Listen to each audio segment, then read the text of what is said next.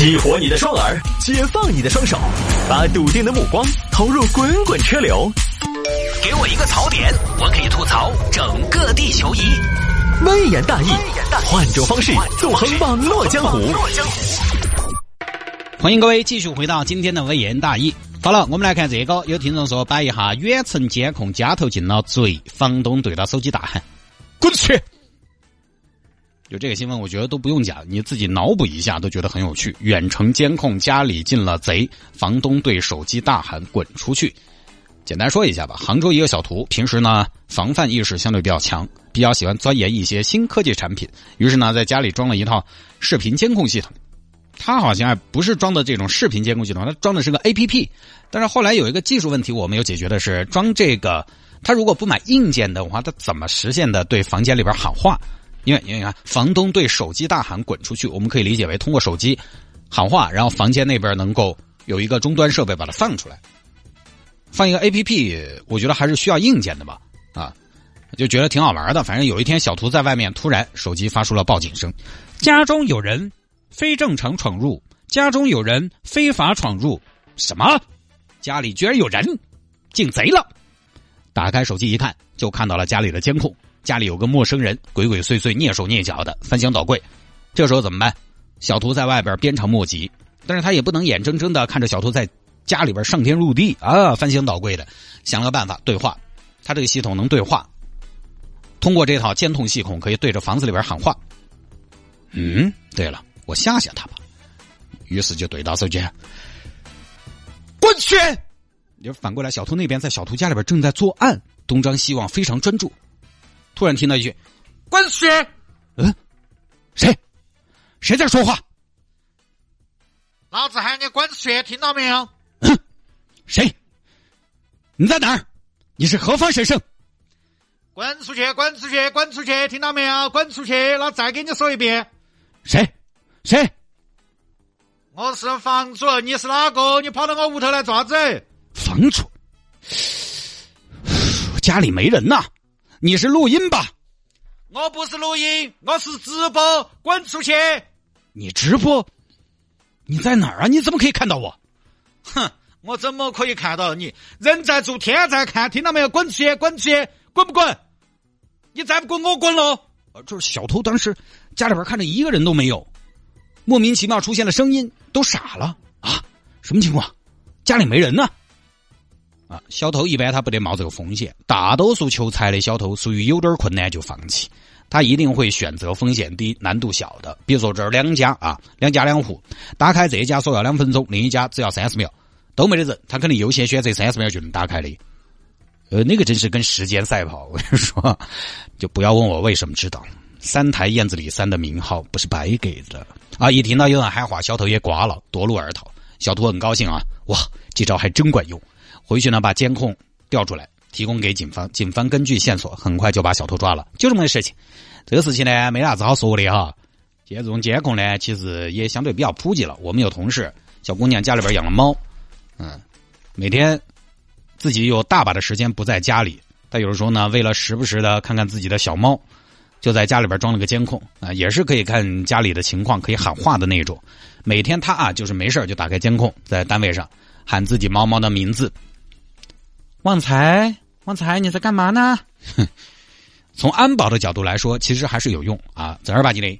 如果你们家里有贵重物品，安保呢，可能你们小区又做的不是很好，经常被盗，这个我觉得会是一个很实用的东西。我我很少在节目里边推荐东西给大家，但这个呢，是一直以来我不止一次推荐了。就是在家里边装摄像头，不是每个人都。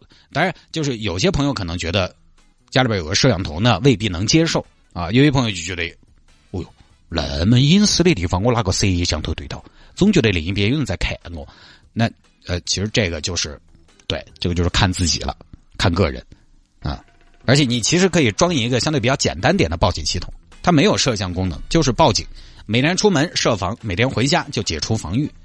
当你设防之后，如果再有人进入你家，设防你没有解除防御，有人再进入，他就会认定这是一个非法侵入，就会报警。报警一方面，他可以给房主报警，打电话发短信，就在那儿开会，在讲 PPT。突然，哦，你们屋头进贼了，另一方面，他给幺幺零打电话，当然这个需要你设置。再有就是他会警铃大作，呃，那个声音是相当大的。我跟你说，即便是没得人在家，那个声音突然昂起来，能把人吓个半死。一般的小毛贼一听那个声音，多半也就放弃了，也不贵，那个东西一百多二百块钱。只是呢，他那个报警通知用户的功能需要查 SIM 卡，啊，擦卡就有个问题，还要充话费。就感觉说到这儿，下面就会说。本时段节目由某某智能家居安防系统赞助播出，还真没有，就这个推荐过的。其实牌子随便，大家也不要问我，这个技术难度不是特别的大，其实都倒擦不擦，也不是啥子高精尖的东西。现在更高级的是整个一个系统，比如有一些家里边住大别墅的那种，它前厅后院啊、花园啊、阳台呀、二楼啊什么的，都带各种各样的摄像头，还带火警啊、带水情啊、预警，家里边有水溢出来，它都能侦测。封建游人这个东西，所以科技发达了就是好，听起来很高科技的东西吧？以前嘛，这种都是在是零零七啊、碟中谍啊这些地方才看得到嘛，也就几百块钱。但是可能也会有些新问题，就是刚才比如说我们提到的隐私。我假设一下，假设一下，我小时候如果有这些摄像头的话，有这种监控功能的话，我觉得我们爸肯定要装一个，装一个干啥子呢？防贼的同时防我，看我在家里干嘛，监视我。我估计很多家长，我们那个年代的家长，孩子不听话，自己要上班，乖不到，会在家头增一个。因为以前我们孩子和父母是没有办法商量的，尤其是孩子的口碑，确实也不怎么样的情况下啊，我这个必须要说，就这种在现在其实会有很大的争议。可能大家也觉得科技的发展这是一件好事情啊，让我们的生活便利了很多，同时也安全了很多。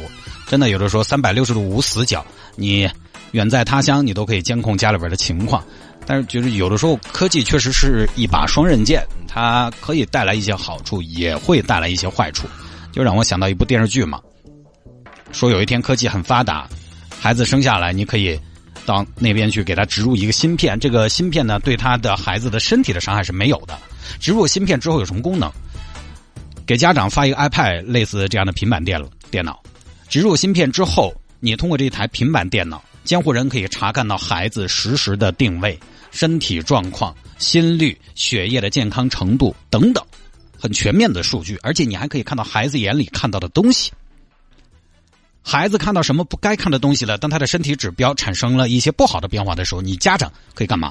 呃，这个功能很强，可以给他实时打码。你给他打码之后，他眼睛看到的东西都有马赛克。比如说看到车祸，下边躺着人，很血腥，孩子从那儿过，心跳加速，很害怕。他这个时候你启动那种功能。他看到的就是马赛克，把血腥的打码，在线打码，太可怕了。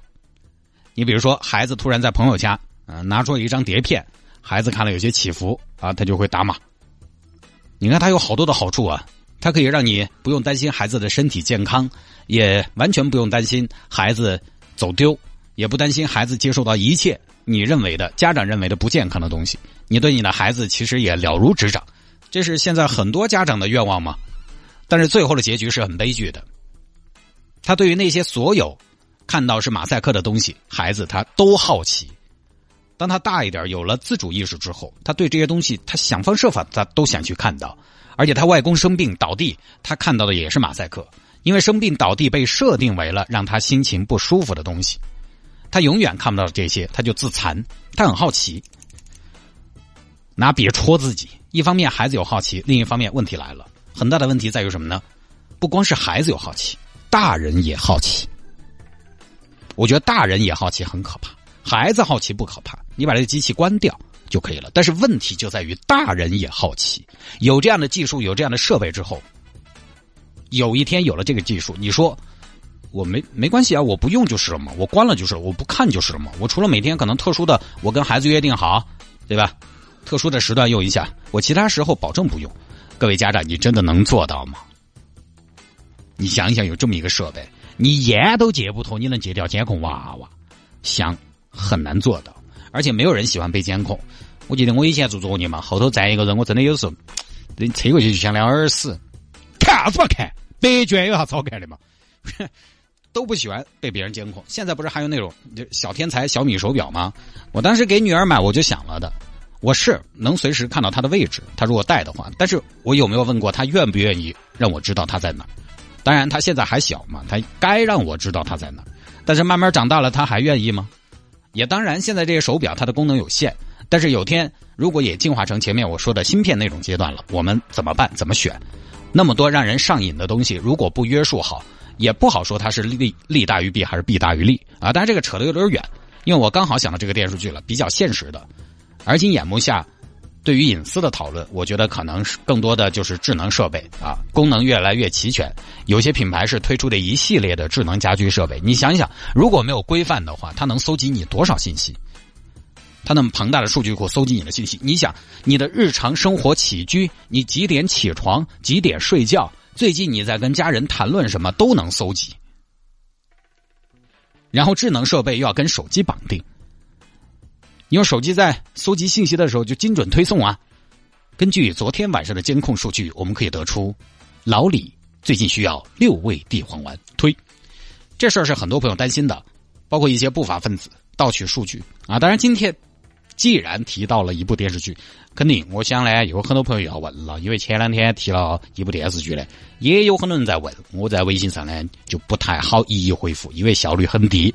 我觉得是哪部电视剧听起来那么的诡异，题材那么的暗黑，思考那么的具有前瞻性，就跟前两天节目不是给大家说个电视剧，女主角小错变大错，大错变惨剧，惨剧变悲剧的故事。那部电视剧叫《黑镜》，其实这部也叫《黑镜》，它是一部英剧。而今天说这个女儿脑袋装芯片的也叫《黑镜》，《黑镜》是一个系列，现在已经拍到第四季了。前三季呢都是正宗的英国拍的英剧，第四季是网飞拍的，拍成了美剧。《黑镜》这个电视剧还是可以看一下，黑色的黑，镜子的镜，你听这个名字就知道有点暗黑嘛。当然它什么题材都有，每集都是一个小故事，很多故事看起来荒诞离奇，它超越现实，但又脱胎于现实。你在很多它这种带有科幻色彩的作品当中。集数当中可以看到一些现在人的现代生活的样子，有好几集其实都是在讨论科技进步、人的变化、网络时代人的变化。因为网络和科技的进步对我们的生活的影响，我觉得这个东西呢，虽然网络的进步很快，但起码还是一步一步的。即便现在社会发展快，电子支付的普及也是要以年来论，在世界范围内就更长了。再比如说虚拟币这些东西，如果不是割韭菜的话，它普及对大家的生活产生很大的变化。我们普通人其实基本感受不到这种变化。在这个漫长的被改变的过程中，很多细微的变化，慢慢的变化，我们自己感受不明显。就是温水煮青蛙，不知不觉中我们就被改变了。这种改变你会习惯。你看，我们八零后，八零后到现在，我们八零年的时候生活是一个方式，现在又是另外一种方式。我们是慢慢经历这个过程的。如果让当时一个八零后的人直接跳到现在这个年代，他看现在的社会一定会不习惯，一定会很震撼。而黑镜就是什么呢？就这个意思，短短的几十分钟，科幻片都是这个意思。短短几十分钟，直接把你带到未来，集中呈现人们未来世界生活的改变。你以一个上帝视角来看，就会发现技术对我们的改变还是很震撼的。有个这个女儿植入芯片是一个，还有一个是有一集。未来事业，两个人恋爱，系统会复制人的思想、性格等等，然后建立一个数据库，把你丢到数据里面去，给你找一个匹配的人。他可能非常科学、非常精准。两个人遇到了，一看你们的匹配数据就可以了。数据不匹配，必须分开。这不也是让我们更好的吗？妈妈再也不用担心我嫁给渣男。但是，但是这一定是好事吗？你不会有一种人被机器支配的感觉吗？这个看起来荒诞的、科幻的，但是现实生活中其实已经有了。匹配度之类的，实际上你上相亲网站，你填收入、填房子、车子什么的，是为了干嘛？其实就是为了匹配度。他没有到电视剧里边演的那种到百分比那种适配，但是已经有这个趋势了。这个呢，黑镜推荐给大家，好吧，各位，我也只能说到这儿了。因为其实本来我还想推荐其中有一局的，有一集的，就是社交啊，社交。你跟人的社交直接影响到你的得分，然后你的得分呢，又会影响到你能享受什么样的医疗待遇，你的出行方式，你能住在什么样的社区，然后你这个评分怎么来呢？就是社交，分数高的人给你打分，你的社交分数就会高。如果你跟一个分数相对比较低的人走在一起，他给你打高分，可能就会被分数高的人看不上。在那样一个世界里边，每个人见了面都面带笑容，都彬彬有礼，因为我不想你给我差评。所有人都是好脾气，都不骂人的，因为骂人就要被扣分。是一个看起来绝对的一团和气的世界，因为每个人都想要过得好，享受更多福利，必须要靠口碑。但是反过来，每个人都假的要死，每个人都谄媚，尤其是面对社会高分，也就是精英人士的时候，你看起来也觉得，哎，这个东西，这个利益还挺奇怪的啊，还挺特别的，心里不是个滋味啊。当然，这个是虚构的，但是你想一下，这跟我们现在社交平台是不是有异曲同工之妙？一样的嘛。大家都要包装下自己的朋友圈，都要注意下自己的朋友圈的措辞。大家都把生活中好的一面表现出来，发张图片等着别人为你点赞，真的是这样的。我们要想办法跟每个人或者大多数都友好，哪怕你有时候并不愿意，也是这样的。我们的朋友圈现在就像我们家的客厅一样，微信好友就是客人，我们都把客厅装点的漂漂亮亮的，想让大家把啊，想让大家看的坛坛罐罐，我们都拿到客厅头来摆起。也的确，客厅好看，我们都愿意多去几次。喜不喜欢一个人在朋友圈就决定了。